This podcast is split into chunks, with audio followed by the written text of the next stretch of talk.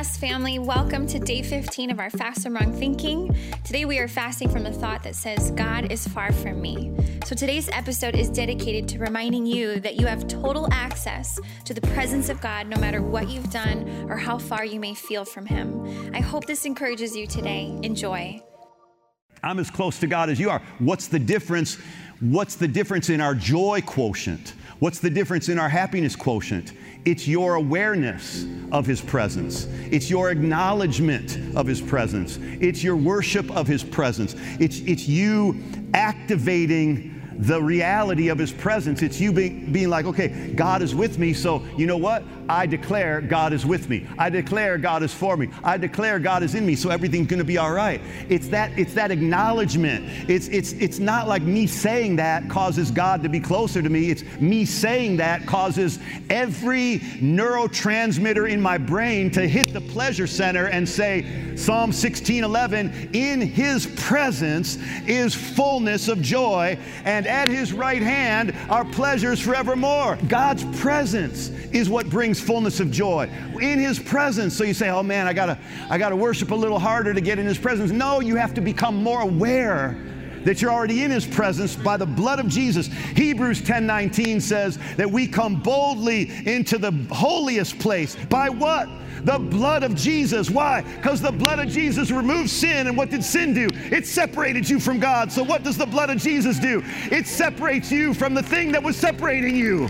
The blood of Jesus is a sword that cuts sin away, your past, present, and future sins. They're all washed, they're all forgiven, they're all buried, they're all forgotten. And so, why? So that now you can have fellowship with God, which delivers you from what? It delivers you from fear. Because of Christ Jesus our Lord, nothing shall be able to separate us from the love of God, which is in Christ Jesus our Lord. Emmanuel, God with us, so that you will never have to be separated, never have to be alone, ever again. You will never be alone again. Never alone again. Never alone again. And never separated from God. There's so many skeptical Christians and self righteous people that are like, oh, no, no, no, your sins will still separate you from God. Isaiah 59 2. Yes, your sins separated you from God, is what Isaiah 59 2 says. But Jesus removed our sin, so there is no separation between us and God anymore.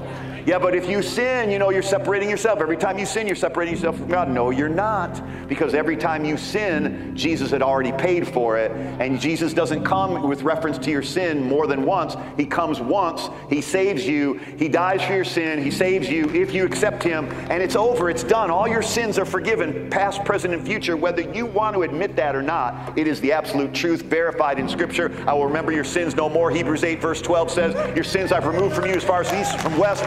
It's not when you repent of them, it's not when you confess them, it's when the blood of Jesus swept them away. And either you accepted his offering for your sin or you reject his offering for your sin, but it's not one of each, it's not some of both.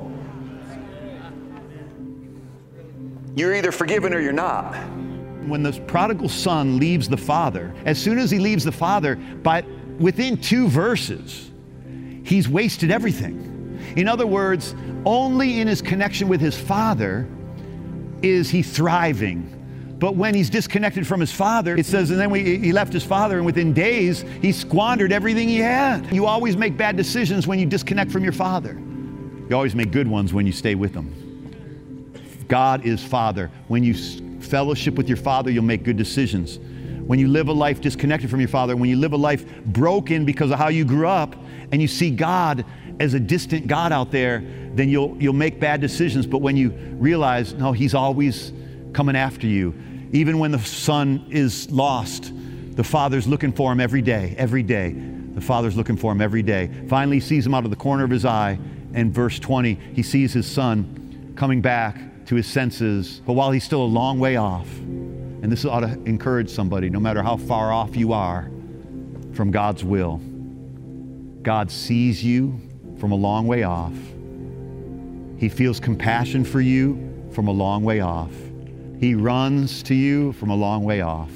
He embraces you and kisses you. And when he says he kissed him, that word in the Greek language, it's a word that means a continual action. So he kept on kissing him. You want to know what God is like? He's a kisser. And he keeps on kissing and kissing and kissing and kissing and kissing and kissing and kissing. Because what a kiss says is, I accept you. What a kiss says is, I forgive you. Now, this is the kisses of the Father. Remember the context here the Son has wasted the Father's estate. So when he kisses him, it says, I accept you. Even though you're dirty, I accept you as you are. He didn't say, Go clean up so I can kiss you. He kissed him while he was filthy. He had just come out of a pig's trough. He kissed him to say, I accept you. He kissed him to say, I forgive you. Then he kissed him again to say, I restore you. This is why he kissed him over and over again. God's kissing you today. No matter who you are, he's kissing you. And he says, I accept you. Your insecurity dries up. He says, I forgive you. The gap disappears. He says, I restore you. And you feel thankful. He says, You're still royal in my book. And he gives you back your authority. And he says, You don't have to be beat yourself up about this. You're not going to be a servant in the back of the house somewhere. You're my son. Let's celebrate. I'm going through a good time, thanking him for the goodness that he brought me. Going through a tough time, thanking him for the goodness he's about to bring me.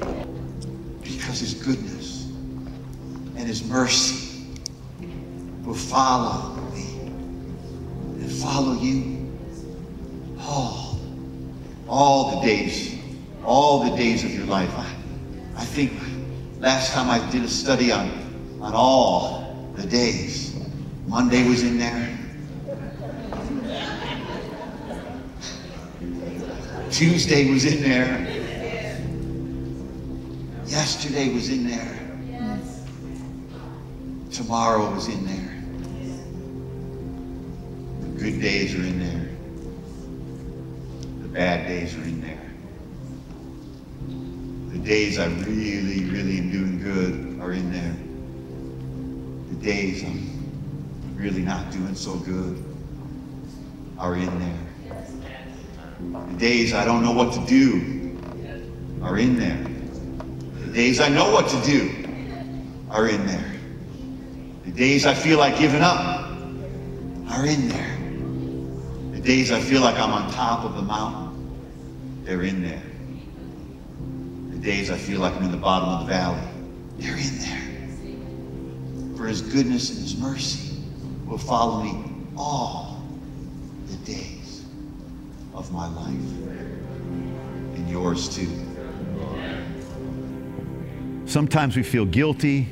Sometimes we feel ashamed. Sometimes we just beat ourselves up. Sometimes we think God's mad at us. Sometimes we think God's judging us. Sometimes we think God's not listening. Sometimes we think God's so far away. All of those feelings and thoughts have to subject themselves to this truth. You're his dearly loved son or daughter, and you bring him great joy. What? When will I bring him great joy? After I do some stuff for God, after I clean up my act. Wait, wait a minute. Jesus didn't do anything yet. He didn't do anything yet. And he brought the Father great joy. Just being his son brought the Father great joy. When you realize this truth, that you have the victory, that you are approved, that you are loved, he says He loves you just the way you are, but He'll never leave you.